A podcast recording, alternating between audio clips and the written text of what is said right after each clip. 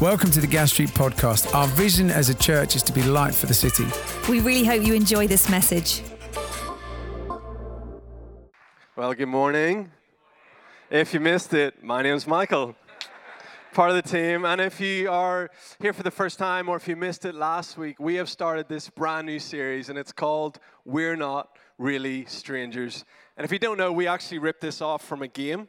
It's a card based game, a question based game, all about discovering more about the people in your life. Sadly, it's a game in which no one can win. So, is it really a game? That's the question. Highly recommended for a wholesome evening.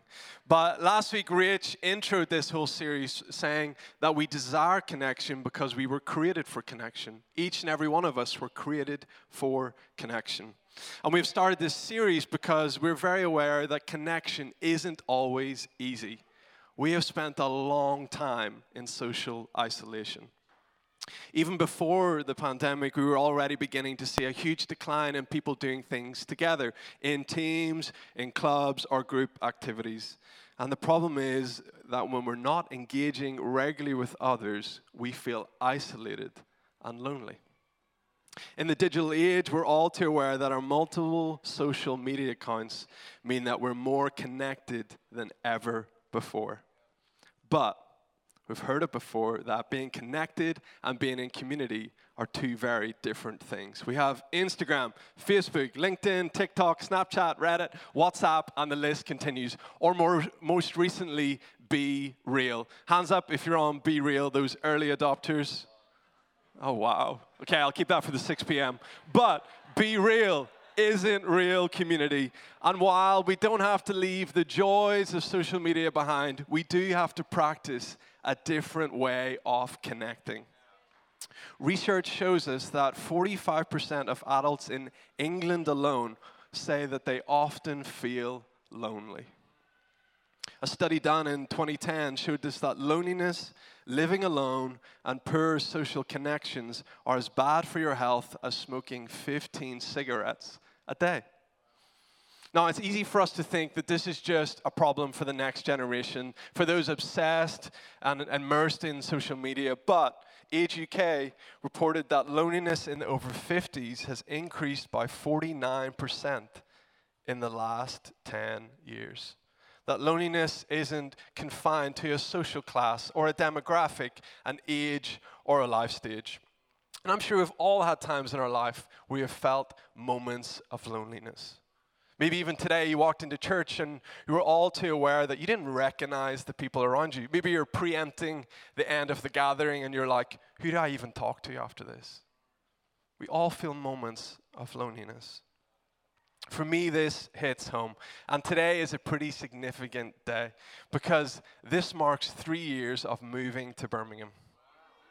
Oh, come on, that's pretty cool. come on. I led worship on the first Sunday here, and now I'm speaking for the first time here, three years later on this day. No, we didn't plan this. This is not like a big, big thing. But the reality is, I couldn't have given this talk three years ago. For me, it took a full year before I felt like this was my church. I remember walking in through those doors, it was a 6 p.m. gathering, and it just hit me. I was like, oh, this feels like church. This feels like family. I feel like I have friends. But it took a full year, and I think this series is actually going to release a whole lot of people from feeling the pressure that you've put yourself under. It's only in the past 12 to 18 months have I actually felt established here. I spoke to a young guy um, who had been coming for a few months, and he felt ashamed that he hadn't made any friends. Because we have loads of workshops and courses on marriages and dating, but we rarely talk about the importance of friendship and what it actually means. There's a disproportionate amount of material on romantic love and not enough on platonic love. Now, that's a problem to solve, not just for those who are struggling to make connections, but for us to solve as a community together. And this morning, we're going to unpack God's view on friendship. And we're going to see that this is a theme that spans across the whole Bible. And I want to spend a little bit of time unpacking how do we become a community that is marked by healthy, life giving friendships and really focusing in on how do we move from being acquaintances to establishing life giving friendships with each other. And if you're taking notes, which I encourage you all to do, the title of this message is Are We Really Friends? And I want to give my reflections, my insights on what I've been learning and processing as I'm moving towards establishing these life giving friendships. And just to say, I am a total introvert. I recharge on my own. And for any of you who care, I'm an Enneagram type 3. Some of you all know what that means. But basically, I, I love being productive. I love spending my time on projects and completing tasks. But what has changed in me this past year is that inspe- instead of me wanting to spend time on projects, I've really craved time with people. Something shifted in me that it caused me to really explore what it means to be fully known, truly seen, and wholly loved. Not just by God, but by people. And we can be so caught up in the busyness of our lives that it often masks our need for deep connection. Sometimes it looks like hiding our need for friendship behind a career path, raising a family, studying for an assignment, or pursuing our dreams. Yet, still deep down, the hunger for friendship calls out to us. We desire it because we were created for it. And I think there's something really profound about friendship because friendship will never force itself on you. It's not like a biological family love or romantic or sexual love. You've still got to deal with your family. You'll still want to have romantic love, and you'll still have acquaintances and colleagues at work. But friendship won't push itself on you. It takes an incredible amount of intentionally spent time. Because we're in a culture where friendship isn't really celebrated, it's not really attractive. Take Instagram and Facebook. Does anybody know what sort of post gets the highest engagement? Shout it out. Engagements, newborn babies, people getting married. If your social media is dying this morning, get engaged. That will bring in the likes. But let's take a look where it all started. Way back in Genesis 2:18, we see that God said, "It is not good for man to be alone." And then the very next day, God creates birds in the skies and animals to walk the earth. And God gives Adam what every person who's single thinks that they need. Adam gets a dog. Man's best friend enters the world. But it's quickly established that pets alone won't do. Adam was created for a relationship and it was impossible for him to have that alone. We see Adam and Eve in the garden walking with each other and with God. We read about Enoch and Noah walking with God. And walking is this Hebrew metaphor for friendship. But then we walked away. And before we even get to the story of redemption and restoration, we see God the Father, God the Son, and God the Holy Spirit existing together in love. And in an overflow, God creates us, you and me, made in His image for friendship with Himself and one another. When sin entered the world, we know that it dislocated everything. Our friendship with God was broken, our friendship with one another was broken until along comes Jesus, the great friend of sinners, befriending the marginalized and the oppressed, eating with sinners, socializing with sinners, restoring people back to God. And we see Jesus giving us this example that friendships are a place to love and laugh, a place to change and to cry. The arrival of Jesus shows us that God was committed to restoring friendships. And I think that's what God had in mind when He designed friendship, giving us the space to grow in the context of community, growing together, strengthening each other as we do life together. And so often we walk away from friendship because so much other stuff gets in the way. We think if I can just get this project out of the way, if I can just get this thing out of the way, then I'll have time to reach out to people. But if you haven't realized it by now, life is busy.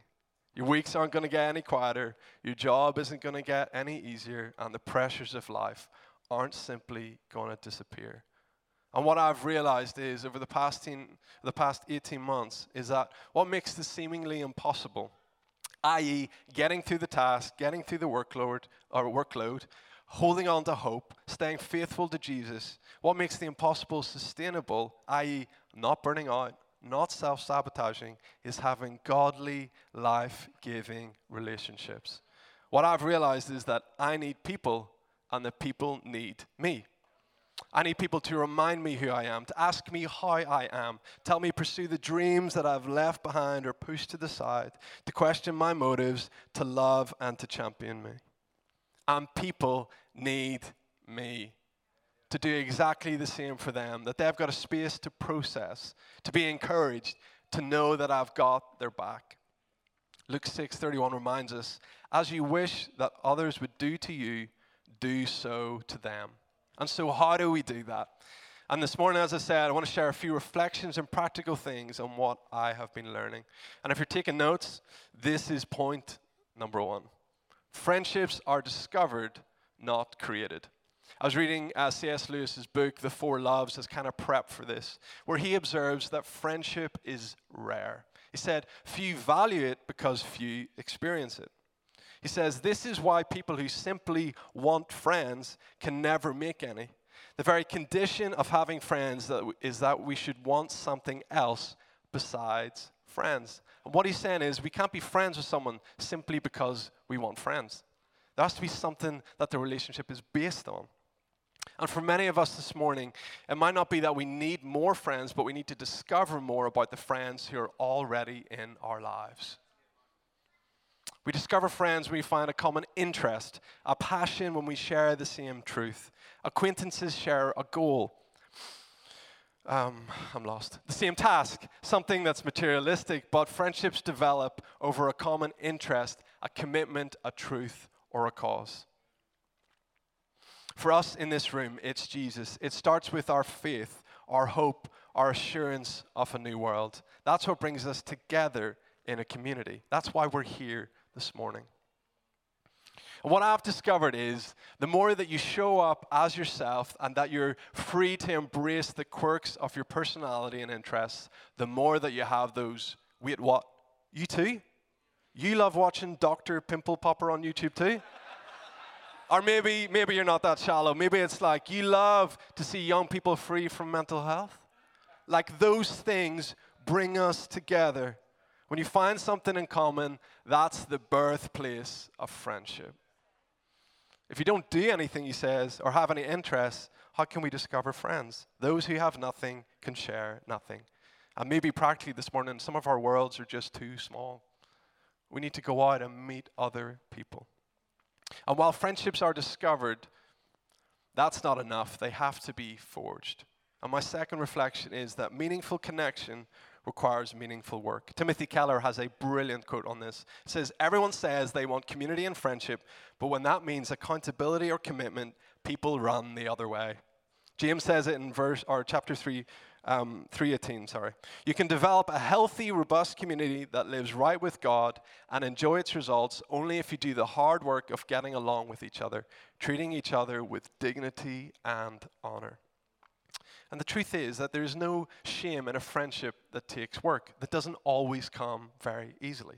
There is a huge lack of meaningful, intimate, and vulnerable friendships because it's uncomfortable and awkward to admit that we have needs, to speak up when you feel overlooked or when you're not fully seen.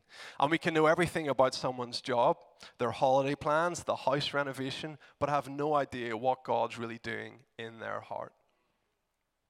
And what I've, what I've witnessed in my own life is that when friendships got tough, I would just back out. When it seemed like it was dry or I was doing all the work, I'd give up. Instead of wanting to come across as needy, I'd just disappear. Or when people would reply to my messages, some of you are in this room, or didn't seem interested, I would walk away. Maybe that's a little too close to home. Often, when it comes with, to our insecurities, we, we go looking for the evidence and we build this case rather than doing the hard work of treating each other with dignity and honor. And what has changed in me is that meaningful connection requires meaningful work. To live with intentionality, to make space for it. Because the reality is, people make space for stuff that they love. If we really want this, we're going to make space for it. So take movies. I absolutely love watching movies. And if a new movie is coming out, it doesn't matter how busy my week is, how many things I got to get through, I'm going to find the time to watch the movie. There was one Sunday night I rushed a whole worship set and communion because I planned to see a movie after church. Shameful, I know. Yet, yet, when it comes to friendships and connections, we often try and find a date. And when it's just not convenient to our lives, we say, let's reschedule.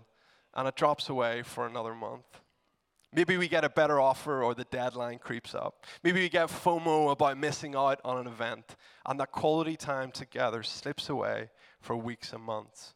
But if we really learn to love it and really wanted to love people, we would make space for it. It takes meaningful work. And I love the book of Proverbs. It says so much on friendships. The book of Proverbs is God's wisdom given to Solomon, and I think it shows us three things that are crucial for our friendships. Number one is consistency, connections that stay strong throughout every season. That we need to have weekly withdrawals and monthly moments together. Proverbs 17 17 says, A friend loves at all times. Now, what it's not saying is that we need to spend all of our time together, thankfully, as an introvert. But what it is saying is that we need to be available all the time in the good times, the ordinary times, the mundane times, and in the bad times. We need friends who can be with us in the highs and lows of life, who can stand with us in great joy, and at the very same time, stand with us in great times of sorrow. You can't have a friend if the calendar is always full. You can't have you can't be a friend if the calendar is always full. If you're not available. Proverbs 18 A man of many companions may come to ruin, but there is a friend who sticks closer than a brother. You know, our families don't really have a choice, do they? You're kind of born into it. You don't really get to choose who your brother is or your sister. But a friend is greater because they choose to stay close. We build trust and depth with others through the small, mundane moments of life. Those who are consistent in showing up. And for me, like on Monday mornings, I have a friend who lives back in the motherland, and we just jump on a FaceTime every Monday morning. And it's, it's, it's just catching up on life. It's simple, it's ordinary, but we have consistency at the core of our friendship. We share ideas. He encourages me because words of affirmation are not my love language. But it is this rhythm. A friend loves at all times. Second one is vulnerability not being afraid of people, sharing how we really feel. You need friends you can share every detail of your life with. Rich touched on this last week, where you can be fully transparent and there's no fear of judgment in order that we are truly seen. And what would be a tragedy is that if we only knew what people did with their hands rather than what was going on in their hearts. Proverbs 14:30 says, "A sound heart is the life of the flesh, but envy makes the bones rot." And what it's saying is, a sound heart is one in a healthy condition where emotions are under control. And so when we try and hide our weaknesses, our envy, our jealousy, and insecurities, what we're doing is we're actually blocking our relationship not just with God, but with other people. We see this a bit clearer in James 5:16. Confess your sins to one another and pray for one another that you may be healed. We need to be honest about our insecurities. We need to be able to ask for help. And we need a place to process what's going on. Just at the end of last year, I had a friend who I kind of forced my way into his life. It's like, you're pretty cool. I want to be cool. You know, like, you know those people you just want to be around? And after a while, what I realized is that there was just no consistency. I was feeling a little envy that they had time for others, but not for me. And I started to think, maybe you don't love hanging out as much as I do. That takes vulnerability to say, hey, I don't feel seen here. It's kind of awkward and uncomfortable, isn't it, to sit down with your mate and say, I don't feel seen here. Like, I'm a grown man, I'm 30 years old. How am I feeling this insecure at 30? But the truth is, we don't grow out of the need for connection. Vulnerability strengthens it. Vulnerability prevents us from walking away. And we only forge deep connections when our conversations are heartfelt and they're honest. Which brings me to my third one honesty. We need to hear when we've got it wrong. Proverbs 27 5 to 6. Better is open rebuke than hidden love. Faithful are the wounds of a friend, profuse are the kisses of an enemy. Now, here, a friendly wound is this metaphor for words that your friend needs to hear. They're going to be painful, but we need to hear them. And if you're afraid to get honest and say what really needs to be said, then you're not a friend. The opening metaphor used in this verse is hidden love. Better is open rebuke than hidden love. And hidden love is someone who thinks it's loving by choosing not to tell them. You might say, I love them way too much to tell them how it really is. Tim Keller makes the point really, what you're saying is you love yourself way too much. Because when we, it's, it's what's painful for us is also painful for them. When we share that deep level of connection, what, it, what hurts them hurts us. And so that's why we don't want to do it. And that's why we can't have loads of deep, meaningful friendships, is because we would just be in pain all the time. Our calendars would be full and we would be in pain. It's with a small group of people recognize honesty and these things, it'll be hard to hear, but it'll help us grow. And just to say, something's off if your friendship is only a place of encouragement and reassurance. The same is true for a friendship that only brings challenge and critique. We need both. As long as there's balance, there is friendship. We challenge each other, but we do it with grace. And friendship is the only place that you'll find this equal balance. One minute you're sharing your weaknesses, and the next you're identifying the weakness in others. If you're in a conversation and you're answering all the questions and not asking any, that's not friendship. That's pastoral care or counseling. Equal balance. As long as there's balance, there is friendship. Proverbs 27 17. As iron sharpens iron, so a friend sharpens a friend. And in 2022, we think that we choose who we are. Culture tells us that we can be whatever we want to be. But the truth is, in the early stages of our life, our family forms us. And in the later stages of life, our friends form us. French, friendships shape us. The people you surround yourself with reveal something about your future. Doesn't matter how old you are, they will reveal something about your future. So recognize that not every friendship is a healthy friendship. Not every friendship is a life giving one. Some of them can be a distraction, a hindrance, unhelpful, and unhealthy. When we look at the life of Jesus, Jesus was available to everyone, journeyed with 12, and had deep relationship with Peter, James, and John. And just to summarize these points, um, 2 Timothy 1 to 7 said, The Holy Spirit, God's gift, does not want you to be afraid of people, vulnerability, to be wise and strong, and to love them and enjoy being with them. Okay, my last reflection, point three, is that we need to cultivate connection in every season. Whatever our stage of life, married, single, young, old, we all can and all should be cultivating connection. Another verse, Acts 2 44 to 47. All the believers were together and had everything in common. They sold property and possessions to give to anyone who had need. Every day they continued to meet together in the temple courts. They broke bread in their homes and ate together with glad and sincere hearts, praising God and enjoying the favor of all people. And as I said, as an introvert, the idea of spending every day with you guys fills me with great stress. I don't want to do it. But all the believers were together and had everything in common. Every day they met together, breaking bread in their homes and eating together. And I've had a bit of a revelation on what it means to be a single guy at 30. To, to, to embrace this season of singleness. Because the cultural pressures say by 30 I should have a wife and kids, that I should have, or should own a home, have a clear career path, and have substantial investments. But I don't have any of that, and even my cryptocurrency is unstable. But what I have realized is that this season is a gift that I can be more devoted to God in this season. I can spend more of my time and energy on developing these life giving friendships. That singleness can be a gift that allows you to be more devoted to expanding the kingdom of God. I'm not going to spend a season of singleness always searching for a significant other. I've spoken to too many couples to know that I won't find my significance in marriage. Paul talks about it in Corinthians, but Jesus talks about it in Matthew 19 12. Let the one who is able to receive this receive it.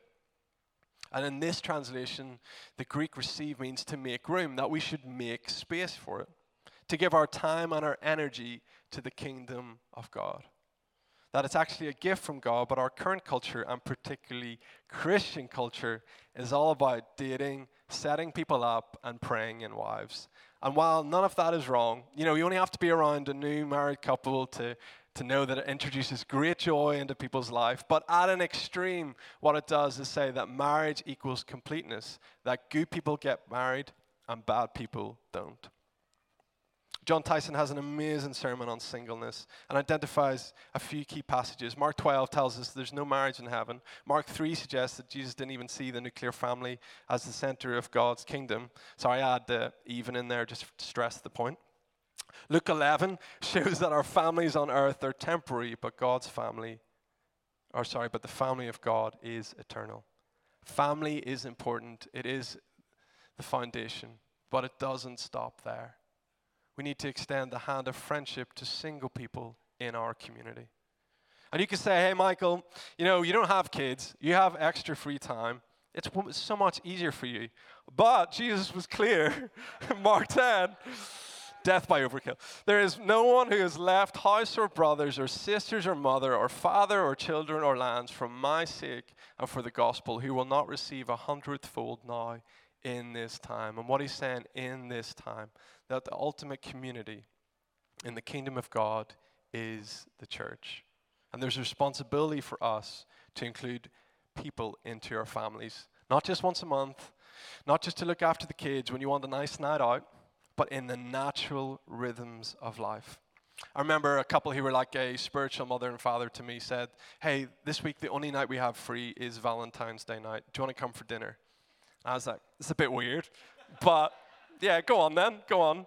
And it wasn't out of pity, or it wasn't. They weren't thinking, oh, he's going to be really lonely. They just realized that people needed them, and they wanted to bring me into their natural rhythms of life.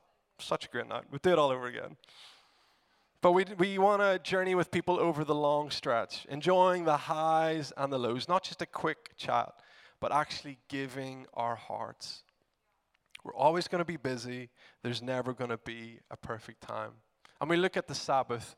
The Hebrew Sabbath, uh, they would take time to eat meals together. And on this day, they would eat three meals instead of the two.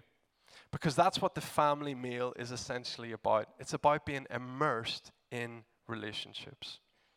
That's why inviting someone over for dinner can essentially fast track your friendship. It brings us back together when our pace separates us. And as I come into close, I want to be clear because we have hit on so many things this morning. As a single guy who's forming these friendships, do I still have times where I feel lonely? Yes. Do I wish I was further along in the journey? Sometimes, yes. But would I trade this season of life for another? No, I wouldn't because this season is a gift. And God has used me in ways I never thought possible. And I've had conversations that I never thought I'd be a part of, all because I've given into this season and said, okay, I know this stuff will come, but I'm going to surrender to you, Lord. By discovering, forging, and enjoying friendship means I don't have to worry about that other stuff. It'll come. And I've experienced the most beautiful moments of friendship that I've ever experienced in my life over these past two years.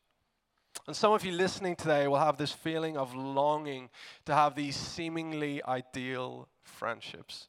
And the truth is that so many of us don't have the friendships that we need. And we don't have it because we're not the friends that we should be. We don't have it because we're not the friends we should be. And if our relationship with God isn't causing us to extend the hand of friendship, to other people, then it's likely we're not listening to his voice. When God leads us, he leads us into life giving relationships. It's not good the man should be alone. It's pretty hard to live this stuff out. And so, just a few questions I want to leave you with. You want to take time just to process this, to, to ask yourself the questions. How easy is it for me to give the gift of emotional vulnerability? How regularly am I processing what's going on in my life with others? How often do I offer to pray or fast with my friends? And simply, am I the one who reaches out first? Thanks for listening. To hear more messages like this one, make sure you subscribe so you don't miss out. If you want to find out more, visit our website, gasstreet.org, or follow us on Instagram at Gas Street Church.